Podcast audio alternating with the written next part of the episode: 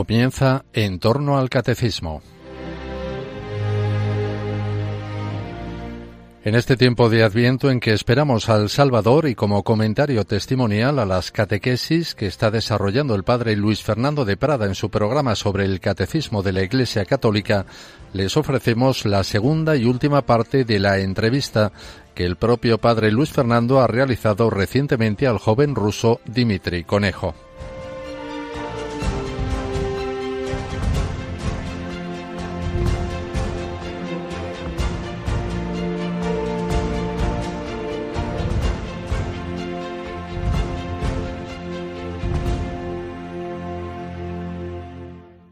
Cuando decimos que Jesucristo es nuestro Salvador, no hablamos solo de una salvación en el más allá.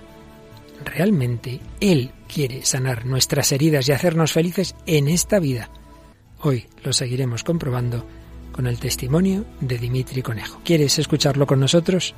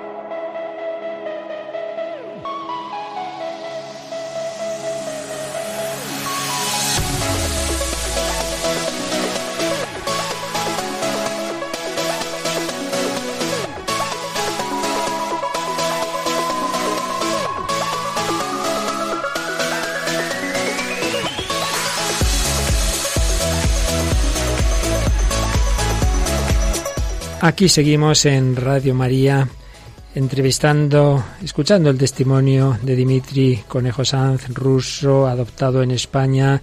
Tras ese encuentro de pequeño con Dios, viene a España y bueno, pues por esa decepción que nos ha contado antes y una serie de circunstancias se olvida del Señor, le deja a un lado y entra en esa vida de tantos jóvenes europeos separados del Señor, pensando que todo es es placer, es fiesta, juerga. Y precisamente escuchábamos una canción que a él le gustaba mucho a Vichy y este chico tan famoso, tan rico, que parece que lo tenía todo, ese suicidio no hace mucho con 29 años. Si es que si no tenemos al Señor nos falta todo. Pero tú, Dimitri, te habías separado de él.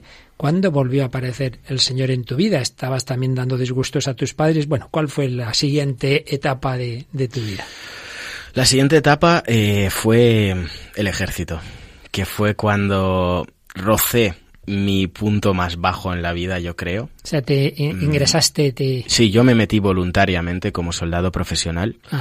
Eh, más que nada porque mi padre me dijo que mi madre sufría mucho cada vez que yo escapaba y que él no iba a permitir eso. Entonces o me ponía a trabajar en serio o me ponía a estudiar en serio, pero que se acabaron las tonterías. Entonces yo con 19 años eh, le dije, pues me meto al ejército. Mi padre, bueno, mi familia es militar, entonces mm. me pillaba, me era muy familiar. Estaba encantado que lo hicieras. Claro, mi padre, vamos, encantadísimo, sabía lo que lo que iba a pasar, ¿no? Y es que me, metieron una caña increíble.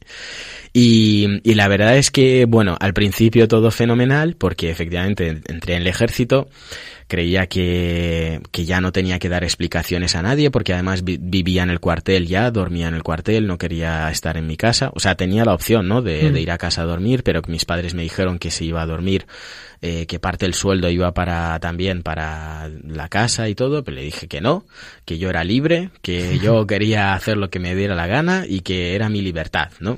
El típico discurso que hoy en día te echan. Así que, bueno, estuve así durante año y pico, malgastando gastando todo el dinero que ganaba, es decir, yo el día uno cobraba y el día 8 estaba ya en plan que no tenía ni un duro.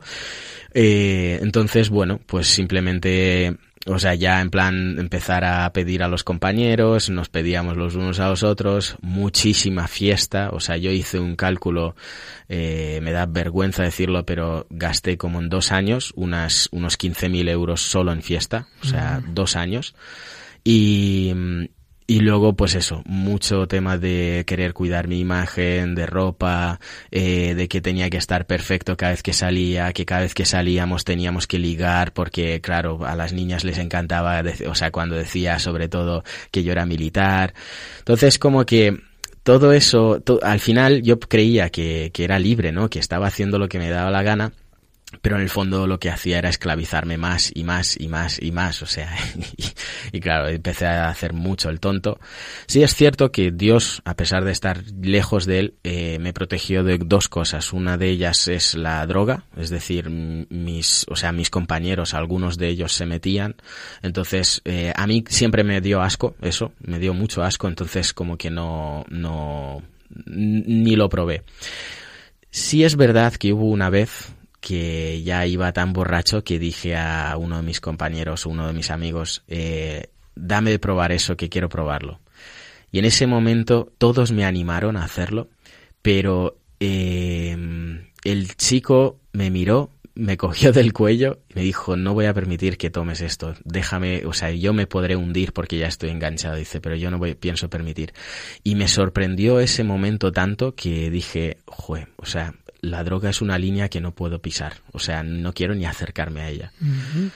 Pero fue como un ángel del Señor total, o sea, es que no, no tiene otra explicación. Y luego otra segunda cosa que me protegió mucho es del tema de la prostitución, porque algunos de mis compañeros también, cada vez que acabamos la fiesta, pues eh, se iban de, prostitutas. Y, y, yo como no tenía coche, no tenía nada ni cómo volver al cuartel, les tenía que acompañar y me quedaba en la puerta del prostíbulo.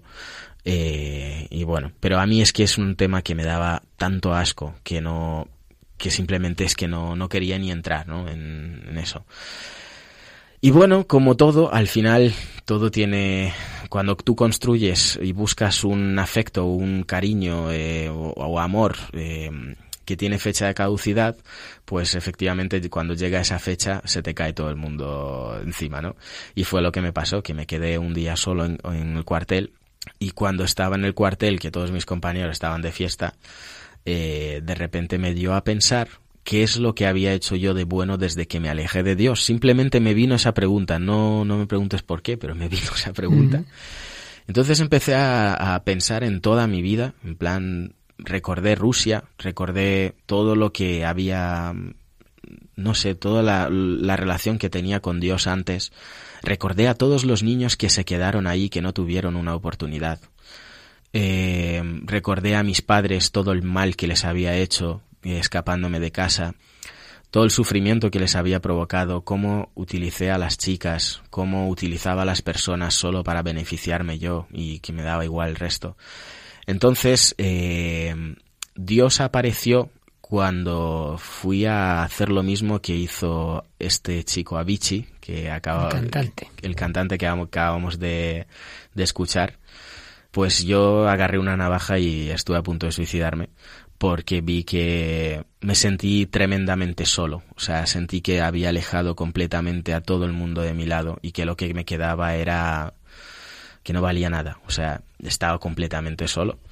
Entonces, cuando me fui a cortar las venas, eh, de repente fue sucede otro otro milagro en mi vida que es eh, simplemente que dije Dios por qué estás en silencio conmigo todo esto llorando porque o sea, yo tenía mucho miedo, ¿no? A lo que iba, a lo que estaba a punto de hacer. Eh, y con el corazón ahí palpitando ahí pum pum pum.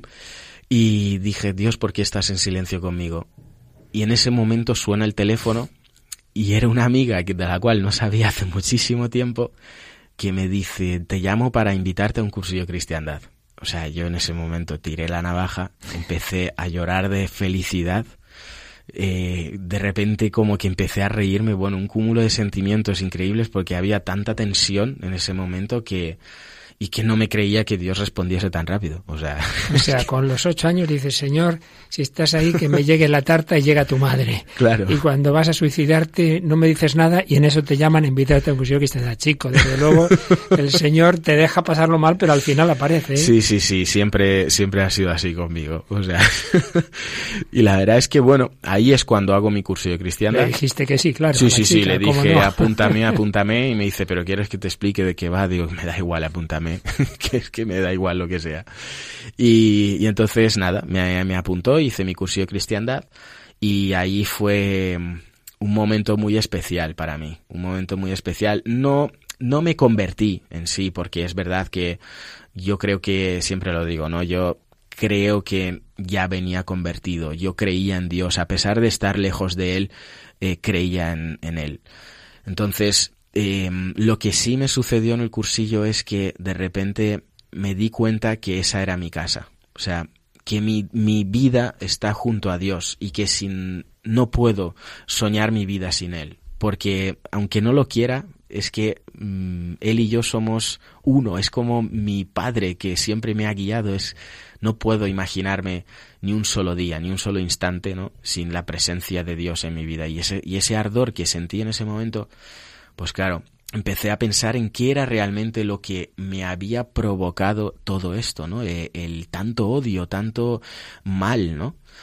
Y de repente el Señor me lo descubrió en un momento de oración, y es que odiaba a mis padres biológicos. O sea, todo se resumía en mi odio hacia mis padres biológicos, porque es verdad que es que yo les odiaba, deseaba que se muriesen, bueno, lo peor, les deseaba lo peor. Y ahí sentiste una llamada muy fuerte a perdonar. A perdonarles. Sí, pero no tenía ni idea de, que, de cómo hacerlo. O sea, yo estaba en el sagrario y dije, Dios, ¿cómo se perdona a alguien? Porque no tengo ni idea. O sea, y en ese momento eh, él me mostró, o bueno, no que me mostrara, sino que me hizo ver que a pesar de toda, de todo el mal que ellos habían hecho, había una cosa por la cual les debía el amor y el respeto infinito, que es eh, que me dieron la vida, ¿no? Y en ese momento, cuando caigo en eso, eh, claro, empecé a llorar y por primera vez en un montón de años sentí amor hacia ellos. O sea, sentí cariño e incluso me di cuenta de lo mal que me había portado con ellos porque ellos estaban enfermos y yo no supe en, entenderlo.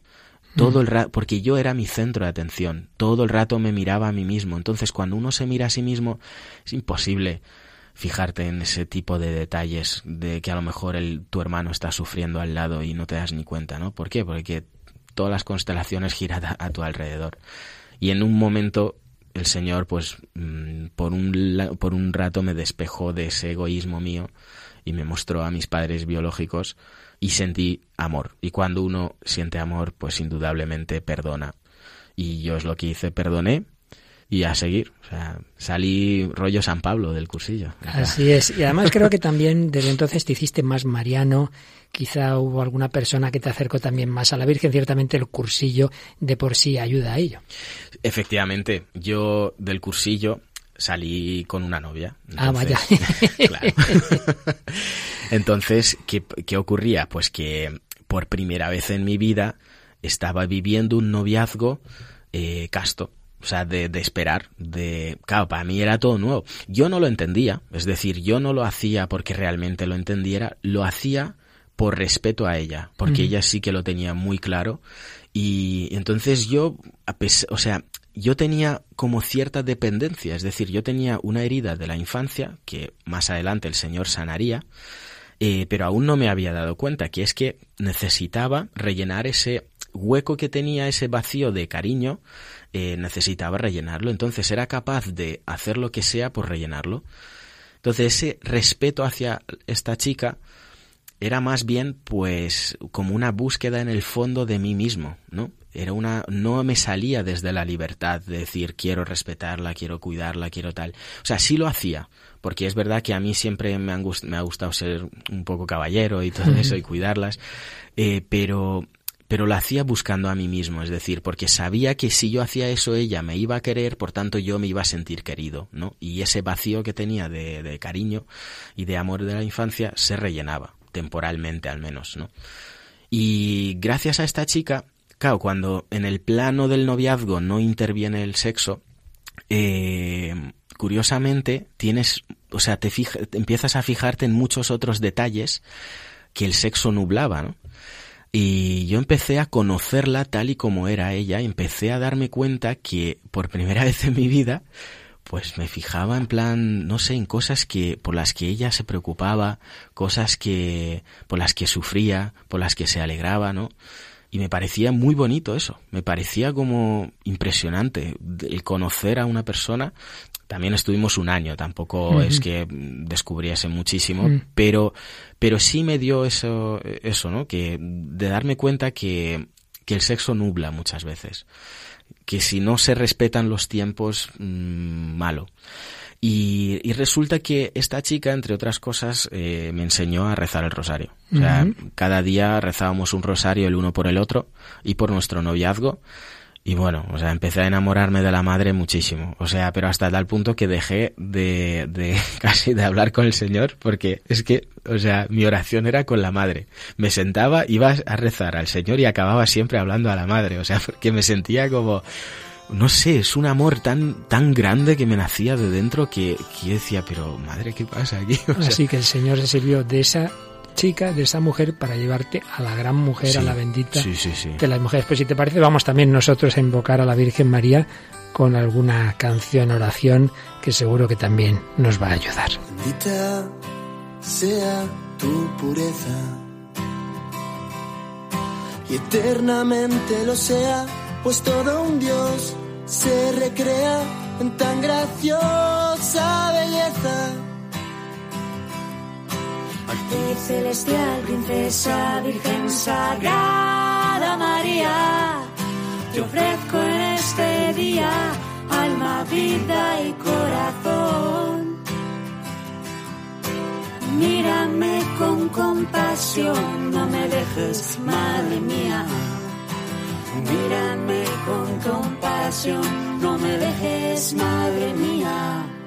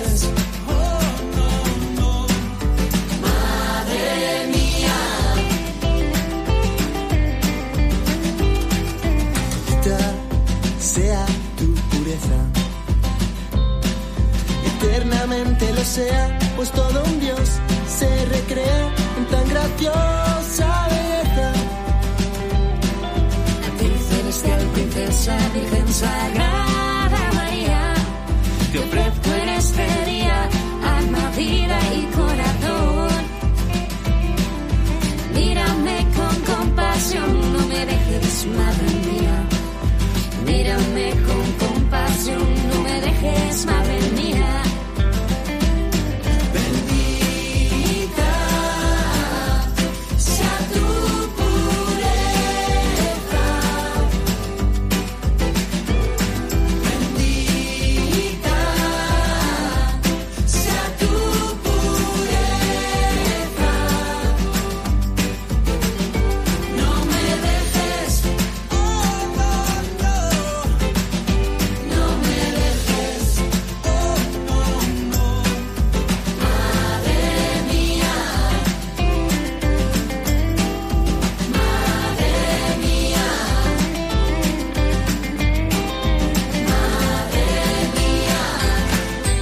Pues aquí seguimos tras orar a la Virgen en Radio María, escuchando el testimonio de Dimitri Conejo. La conversión es un proceso, ¿no? uno no se convierte un día y ya está.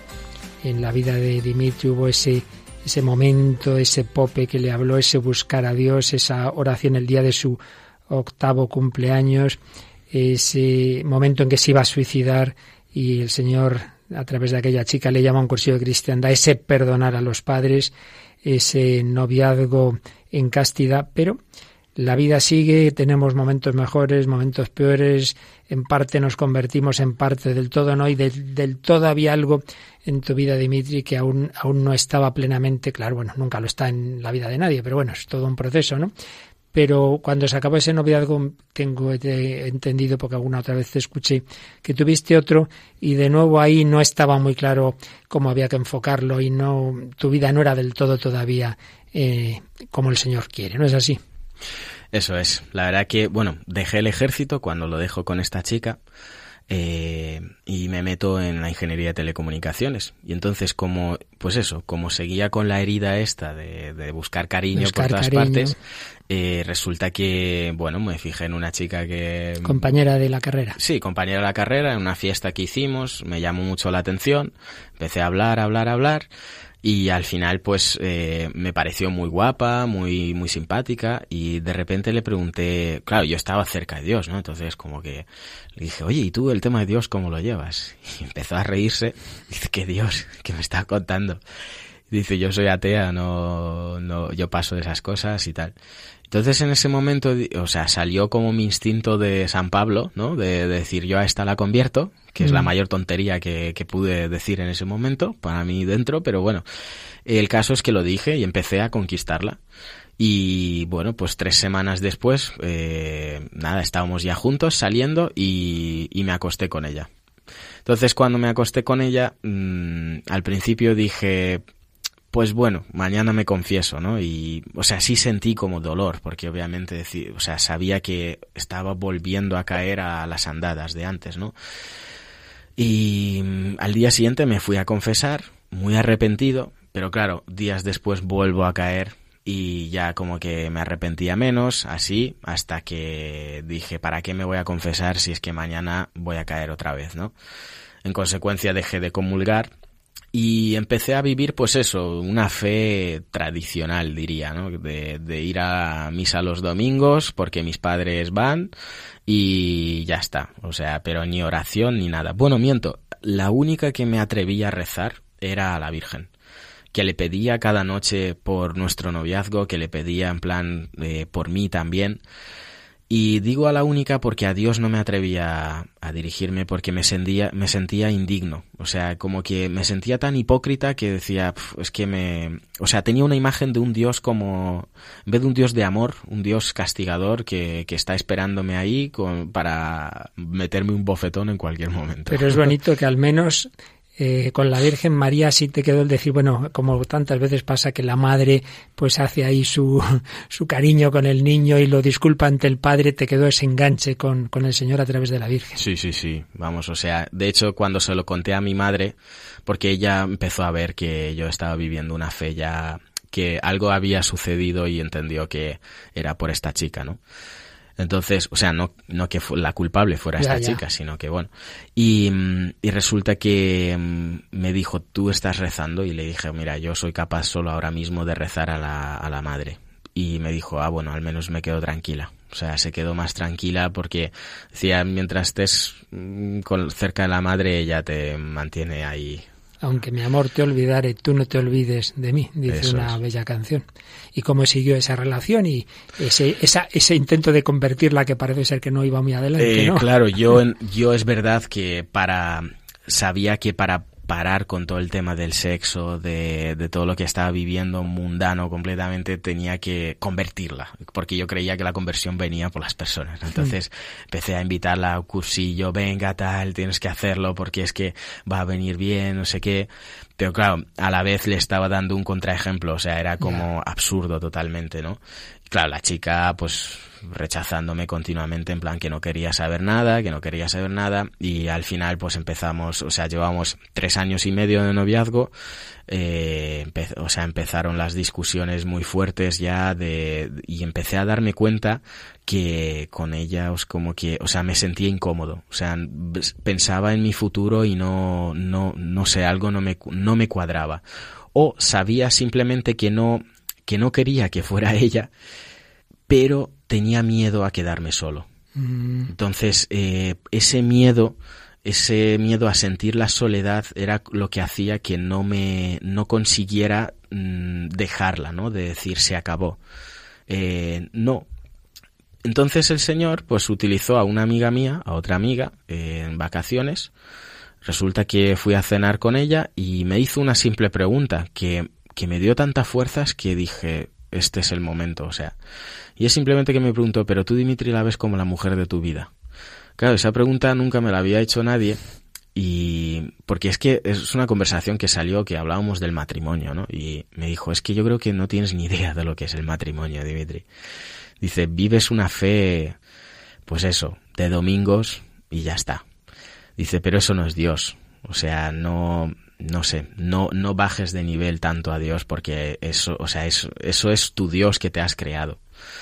Y, entonces, o sea, en ese momento como que una voz muy fuerte por dentro me resonó en plan, Dimitri, tienes que dejarla. O sea, es que quieras o no, porque yo no puedo sino hacer nada en ti. O sea, estás, me estás rechazando otra vez, sin darte cuenta, porque es verdad que no hay peor cosa que intentar convertir a un converso. O sea, porque es, porque el converso cree que ya lo sabe todo y que no a mm. nadie le tiene que enseñar nada, ¿no?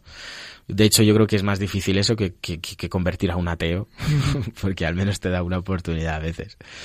Eh, y nada, pues vuelvo a Madrid y le digo a esta chica, vamos, lo dejo. Le digo que, que es que yo soy de Jesús, que yo que no me imagino una vida con ella. Es como que me dio mucha fuerza, me dio mucha confianza el Señor. Mm, o sea, directamente como que sentí que me decía que si lo hacía, que él, me iba a cuidar, que no pasaba nada, que esto era el comienzo, ¿no? Y, y fue una de las mejores decisiones que pude tomar en mi vida, de verdad. Porque noté, en el momento que lo estaba dejando, noté una liberación como de tirar una mochila, decir, el Señor me está dando otra oportunidad para empezar a construir, para empezar a formarme sobre el matrimonio, sobre qué es la castidad, sobre no sé, tantas cosas que, que, que, desconocía y que me limitaba simplemente a, a pues eso, a dejarme llevar, a, a, dejarme llevar por lo que me decía el mundo, ¿no? No era yo el dueño de mi vida, sino era el mundo, lo que, o sea, como que necesitaba seguir a la sociedad. Dije, chao, o sea, paso, paso completamente de todo eso.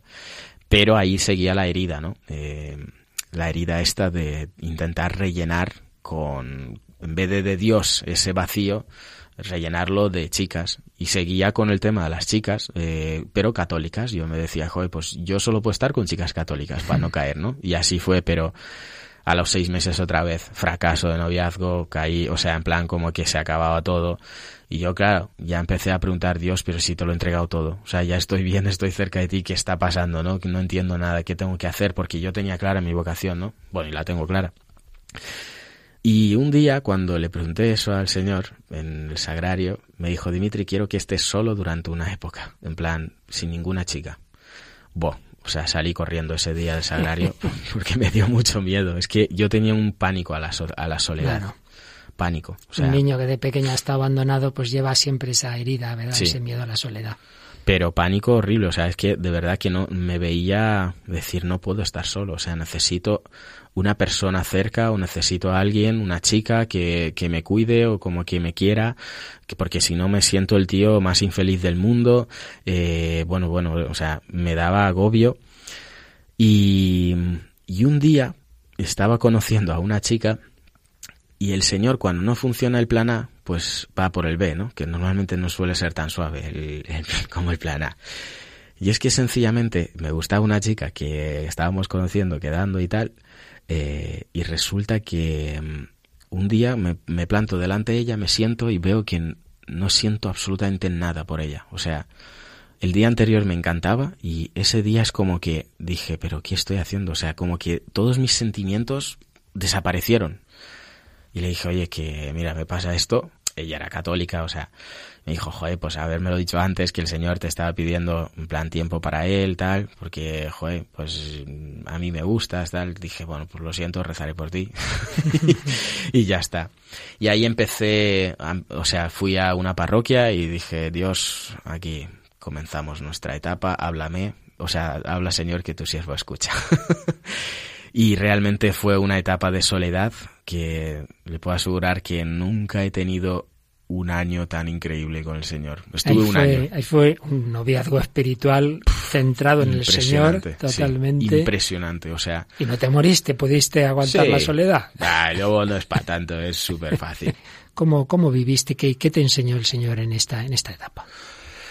Pues eh, lo primero que destacaría de esa etapa es que me enseñó a estar en silencio porque me di cuenta que vivía mi día a día rodeado continuamente de ruido que me impedía oírle y me metía en el activismo, me metía a hacer cosas y cosas y cosas y que si hoy he quedado con este, que si tengo que trabajar no sé qué. Y al final me di cuenta que no tenía momentos de silencio para dedicarle a él, ¿no? Mm. Y entonces empecé a hacerlo sencillamente. Y en ese silencio, eh, bueno, lo primero que me, me, pidió el Señor fue que comenzara a escribir este libro que estoy escribiendo. Eh, y luego empezó a mostrarme muchas cosas de mi vida que yo no me había dado cuenta y que me hacían un daño terrible y que empezó a sanar, ¿no? Una de ellas, lo primero que me enseñó es eh, la importancia de saber qué es lo que buscas, ¿no? Él directamente en un momento de oración me preguntó, Dimitri, ¿qué es lo que... O sea, yo estaba, me acuerdo de rezar por la mujer de mi vida, porque dije, voy a estar solo, pero voy a aprovechar para pedir por la mujer de mi vida, que no sé quién es ni dónde estará, pero al menos que el Señor la cuide. Y lo que le pedí a Dios es, eh, prepárame mientras, y cuando sea tu voluntad, preséntamela. Entonces, eh, un día rezando por ella, mm, el Señor como que me susurra así al oído, eh, pero tú Dimitri, ¿qué buscas en una mujer?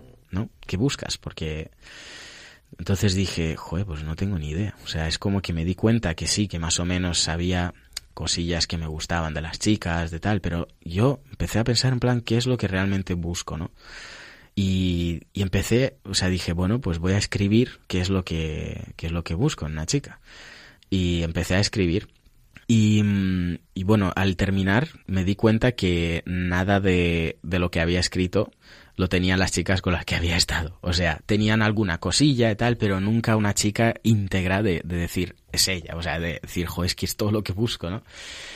Eh, la segunda cosa que el Señor me mostró es eh, que yo también tenía que dar algo. Es decir, que, que tenía, o sea, y me preguntó qué es lo que yo daba a cambio por eso. O sea, hasta qué punto estaba dispuesto a salir de mí mismo, sacrificarme, ¿no? O sea, eso fue un punto de, yo creo que de madurez, de, de asistir a charlas de tal, de sacerdotes que me contaban, ¿no? Que, pues, cómo, no sé, cómo saber un poco salir de ti mismo, te hablaban del amor y claro, al final, después de unos meses me di cuenta que la conclusión es que yo lo máximo que puedo hacer por esta mujer es que, eh, que mi batalla cada día sea eh, llevarla al Señor, o sea, acercarla a Jesús, porque todo el bien que yo puedo hacer es que es de Dios, o sea, no sale de, de mí, sino de Él. Él es el que me da la gracia, ¿no? Entonces, yo lo que puedo procurar es acercarla a Él. Lo tercero, y esto ya entramos en campo de, de, pureza un poco, yo me di cuenta que cuando iba por la calle caminando que no paraba de mirar a las chicas.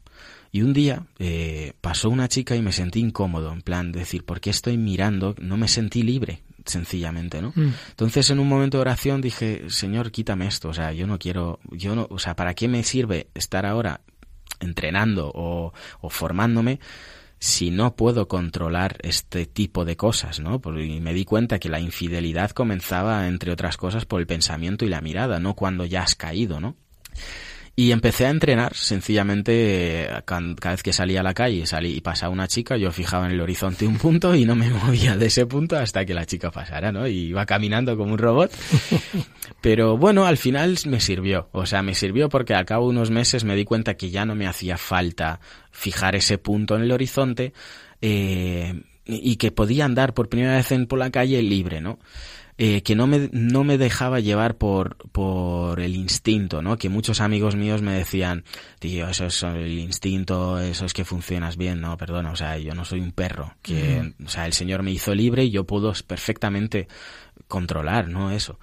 Y luego, lo, o sea, la cuarta etapa que pasé dentro de este periodo de soledad es eh, el tema de, de la pornografía y la masturbación. Y es que yo le entregué a Dios todo, pero eh, había una cosa que era la pornografía que caía continuamente y dije, ¿para qué me sirve mm, entrenar o entrenar la mirada si luego llego a casa y es que, o sea, mm. hay algo que es incoherente, ¿no? porque además me di cuenta que es que eso me destrozaba por dentro, o sea, de, de, de que, no sé, una, o sea, eso lo que hacía es que mm, me creaba una mente muy, muy sucia, muy, no sé, de, de, de ver a la mujer como un objeto y dije, no, esto tiene que acabar, o sea, esto, porque yo el día mañana no me imagino casándome teniendo esto, o sea, es que es imposible. Entonces eh, empecé a entrenar, pues eso, empecé a, a, intentar aguantar, aguantar, pero siempre caía, siempre caía una, aguantaba una semana, dos como mucho, pero aquí me vino bien el noviazgo de tres años y pico con la chica Tea porque eh, una de las cosas que aprendí de ese noviazgo es que eh, estar en gracia ante el Señor es más importante que mi pecado.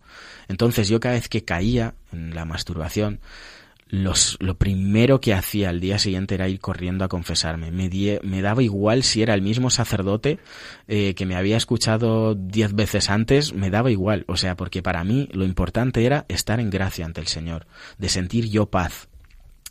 Bueno, pues un año batallando así, al final llegó un punto en el que una vez caí y, me puse súper triste porque me di cuenta que era incapaz, que era un tema que me dominaba. Entonces, eh, yendo a trabajar, me paré en una parroquia, parqué y, y, entré en el sagrario y estaba ahí el Señor solo. Y según me arrodillo, bueno, empiezo a llorar, en plan, porque decía, es que Señor, no tengo solución. O sea, esto no, no soy capaz, lo he intentado mil y una veces, no, no soy capaz de, de solucionar esto. Y, y le dije sencillamente, hazlo tú. O sea, yo no quiero hacerlo, hazlo tú. Y me levanté y me fui. Bueno, pues cuatro meses, cinco después me di cuenta que desde ese día no había vuelto a hacer nada. Y ahora ya llevo varios años, para la gloria de Dios. eh, y es que fue una pasada y comprendí realmente que lo que estaba intentando era, en vez de dejarlo en sus manos y que lo haga él, yo estaba intentando como demostrarle lo capaz que soy de las cosas cuando es un Dios que me ama por cómo soy, por quién soy. Yo no le tengo que demostrar nada de, mira Jesús, estoy haciendo esto por ti. No, pero si es que Él sabe ya que le amas, ¿no? Entonces lo que le importa es eso. Y, y, y Él me sanó en cuestión de segundos, o sea, no, yo no hice absolutamente nada, ¿no? Y es un milagro. Y a los chicos que muchas veces me escriben por Instagram o por Facebook, en plan, preguntándome mucho sobre ese tema, porque realmente en la sociedad hoy en día hay mucho de esto, eh, pues ¿qué les digo? O sea, yo no sé cuál es la fórmula. Lo que sí te puedo decir es caigas las veces que caigas al día siguiente que tu prioridad sea confesarte y el Señor te irá, o sea, te sanará, porque realmente lo que hay en una confesión no, o sea, es primero darle más importancia a la gracia del Señor que al pecado y segundo que hay una búsqueda por tu parte de Dios, ¿no? Entonces eh, Jesús lo dijo, quien busca encuentra. Entonces el Señor, si tú le buscas, si tú buscas y luchas por, por, por, realmente que Él te sane, lo hace. Y lo hace en cuestión de segundos. O sea, lo, lo, tengo clarísimo. Y desde luego te dio una lección práctica de lo que estudiamos en teología, de lo que es la gracia. Uno hace todos los esfuerzos sí. del mundo y nada, y Dios concede la gracia y ya está. Evidentemente, habiendo uno, pues eso, buscado y poniendo de nuestra parte, pero lo que es la gracia y lo que es ponernos en sus manos. Bueno, pues ya esta última etapa en esa conquista que el Señor ha ido haciendo, que todavía queda, porque hasta el final de la vida claro. todos podemos hacer muchas cosas, ¿verdad? Buenas y malas, pero bueno, evidentemente ya mucho más conquistado por el Señor que hace un tiempo. Esta última etapa, y ya el Señor uh, te ha eh, sacado del desierto, ya tienes un camino prematrimonial eh, y evangelizador. ¿Cuál es la última etapa ya de, de, de, tu vida? Bueno, pues después de esta etapa de soledad que duró año y pico, pues eh, conocí a María, mi novia. Que, que se llama como María, la Virgen. O sea, es que encima es un regalazo, ¿no? Y, y bueno, vivo actualmente con ella un noviazgo increíble porque de verdad que sí, tenemos muchas, much, o sea, muchas discusiones, discutimos como todo el mundo, eh, a veces nos gritamos, vuelan platos, como dice el Papa. o sea, eso, eso no es lo importante. Lo importante es que después de todo eso siempre nos pedimos perdón y siempre hay, o sea, siempre, al menos no sé si lo haremos bien, pero intentamos que que Dios entre nosotros se encuentre cómodo, que pueda, aunque sea, estar tranquilo durante unos minutos. Mm. Eh, y yo aprendo muchísimo de ella, muchísimo en mi fe he crecido. cada vez que me entra pereza, por ejemplo, ir a misa entre semana o lo que sea, siempre tengo ahí a, María en plan, oye, ¿qué pasa? Eh, o sea, es una chica que, que realmente todas aquellas cosas que a mí me cuestan, bueno, pues el Señor se las ha dado para, o sea, para, para hacerme santo a mí. O sea, yo noto que llevamos, pues eso, casi dos años, eh, pero yo me noto más santo. O sea, de verdad, y me noto mucho, o sea, que, que he aprendido, aunque sea un poco, a amar, ¿no?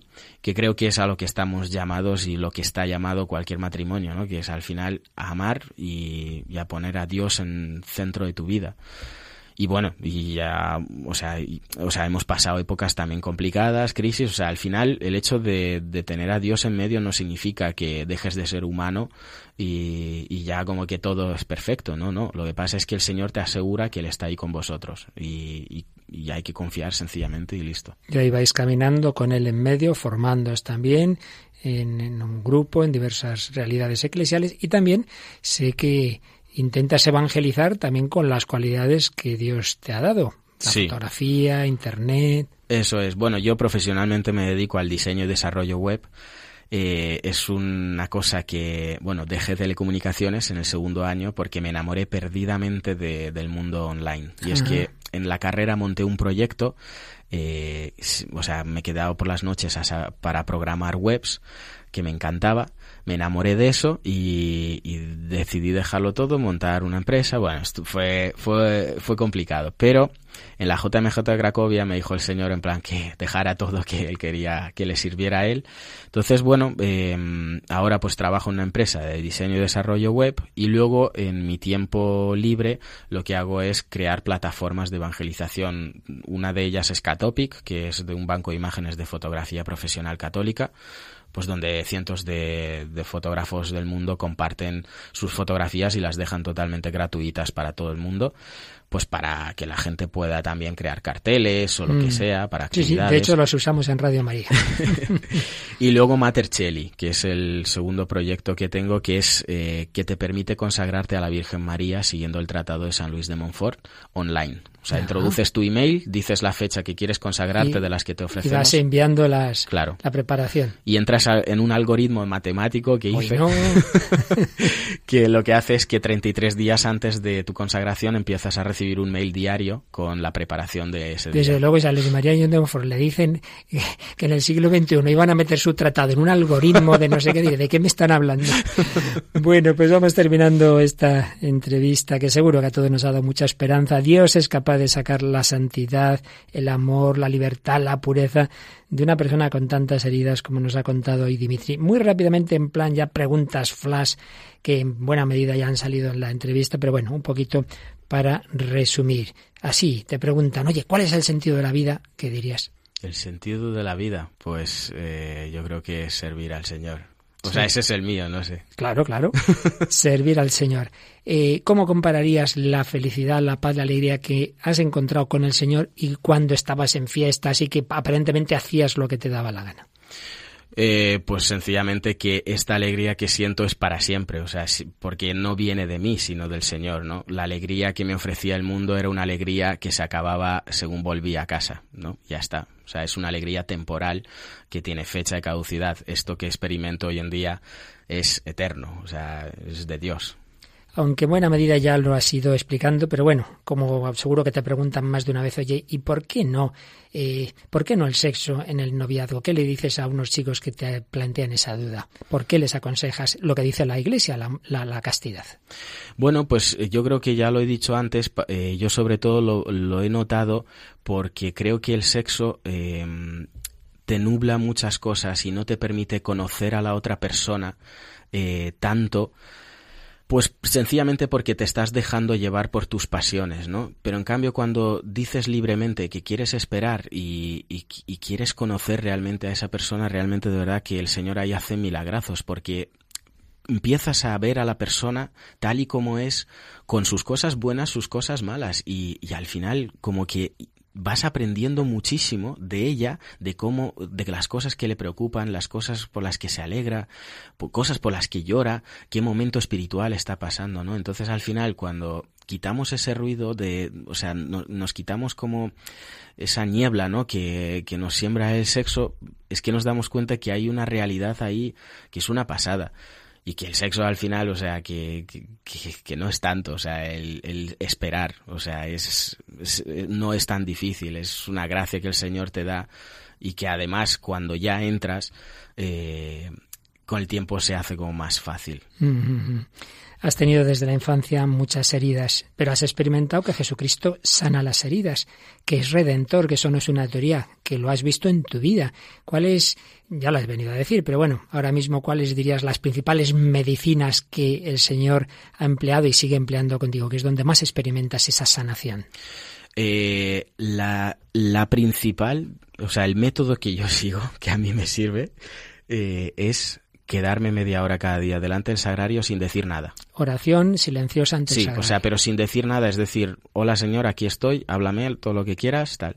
En todo caso le digo alguna cosa que me preocupa o lo que sea, oye, te pido por... Pero he comprendido al final que en el silencio es donde más te habla el Señor, ¿no? Y, y es una pasada, es una pasada. Estuve en retiro espiritual y bueno, pues o sea, mm, empecé a llorar en el silencio, o sea, salí de una charla de, estar en silencio y empecé a llorar porque me di cuenta que todas estas cosas que, que os he contado, ¿no? De, de, cuando estaba alejado de Dios, que no me había perdonado a mí mismo, todo eso. O sea, que me hacía un daño terrible el hecho de haber hecho eso al Señor. Y, y, bueno, o sea, lo pasé muy mal y eso el Señor me habló en el silencio, o sea, no, yo no dije nada, simplemente me dijo, o sea, me mostró, bueno, empecé a llorar que no podía parar, o sea, y al final me di cuenta que el Señor me había perdonado ya, que yo me tenía que perdonar a mí mismo, o sea, ¿quién soy yo para no perdonarme a mí mismo si Dios ya me ha perdonado? Y bueno, pues lo dejé en, en sus manos y, y salí con muchísima paz, la verdad. ¿Y cómo va esa otra relación, ese otro perdón que Dios te pidió respecto a tus padres biológicos? Muy bien, la verdad, hace cinco años me puse en contacto con ellos y les pedí perdón. Les dije que, o sea, ellos también me lo pidieron y quedé en paz, o sea, quedé muy en paz, sabiendo sobre todo que, que ellos pueden quizás sentirse perdonados, porque yo alguna vez me he puesto en su lugar y entiendo que que a tus hijos te los quite el Estado y nunca más los vuelvas a ver, mm. que los manden a otro país, creo que casi es que es peor que se te muera, porque mm porque vives toda tu vida sabiendo que no supiste ser un buen padre o no fuiste responsable y que ya no puedes saber dónde están ni, ni saber nada de tus hijos.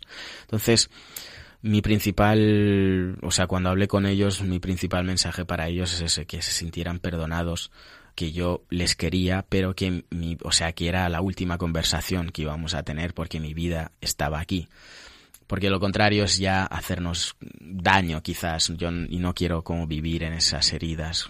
No yo creo que las cosas mm, es mejor hay veces mejor a veces cerrarlas y dejarlas en manos del Señor y ya está. El Señor lo has mencionado bastantes veces te ha perdonado muchas muchas ocasiones a ti y a mí a través de la confesión. Cómo vives qué es para ti ese sacramento bueno la confesión para mí es eh, pues casi todo. O sea, porque es que es como un volver otra vez. Además es que yo lo experimento así, o sea, es como si me hacen una limpieza en un momento de que se me quita todos los pecados y salgo, vamos, o sea, resplandeciente y muy unido al Señor, o sea, con muchas más ganas como de, de, de seguir en este camino que muchas veces no es fácil, o sea, es complicado ser católico. Dos últimas preguntas. ¿Quién es para ti la Virgen María? La Virgen lo es todo para mí. O sea, es que, de hecho, eh, los iconos de los santos que... Que te regaló el Pope me regaló el en Pope, el orfanato. Claro, los saqué 15 años después de ese cajón y no eran santos, eran cuatro vírgenes María abrazando al niño Jesús. Eran los cuatro de imágenes de la Virgen. Sí, cuatro imágenes de la Virgen abrazando al niño Jesús. Y ahí comprendí que la Madre había estado conmigo desde, desde que tengo recuerdo pero siempre haciendo las cosas como ella hace, ¿no? De, de, de, desde la humildad y desde el silencio y buscando siempre glorificar a su hijo, como que ella es la última, ¿no? En todo. Por eso la madre para mí es un ejemplo, es un ejemplo de, bueno, pues es la que me acerca a Jesús. o sea, a su hijo. Es que cada noche le pido que me muestre el rostro de su hijo, o sea, simplemente eso, porque es que me enseña a ser un poco como ella, ¿no? De que yo soy pura bomba, en plan explosiva y que se me va muchísimo la pinza y ella es como muy tranquila, me ama mucho. La Virgen te muestra a Jesús. La última pregunta, ¿quién es para ti Jesucristo? Jesucristo es el camino, la verdad y la vida. Y es, o sea, para mí es eso. Y es, sé que es, no me imagino sin él mi vida. O sea, no sería vida, sería otra cosa, pero no sería vida. Para mí es, eh, pues mi buen Jesús, mi pastor, mi Dios, mi amigo, mi, es que es todo para mí. Mm, no me imagino siquiera respirar un día sin él. Sería un hombre muy triste, yo creo. Todas las heridas el Señor las quiere sanar antes o después, de una manera o de otra, para cada uno tiene un camino. Por ello yo creo que el mensaje siempre es de esperanza, ¿no te parece?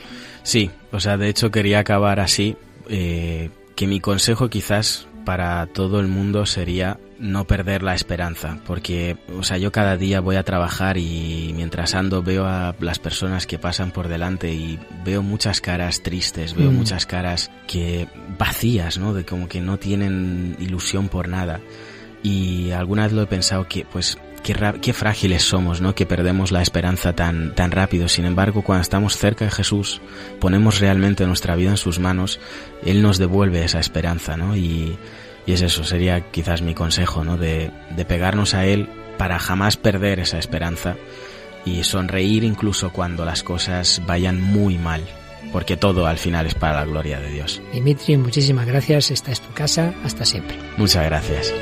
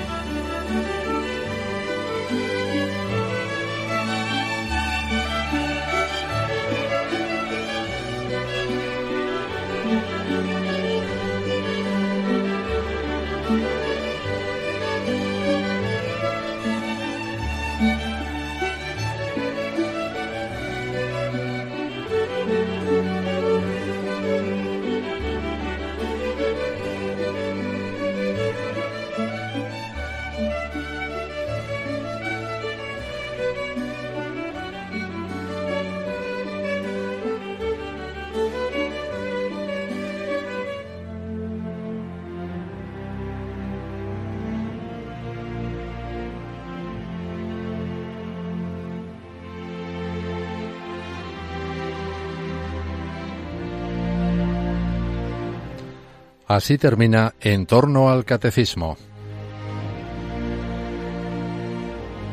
En este tiempo de Adviento en que esperamos al Salvador y como comentario testimonial a las catequesis que está desarrollando el padre Luis Fernando de Prada en su programa sobre el catecismo de la Iglesia Católica, les hemos ofrecido la segunda y última parte de la entrevista que el propio padre Luis Fernando ha realizado recientemente al joven ruso Dimitri Conejo.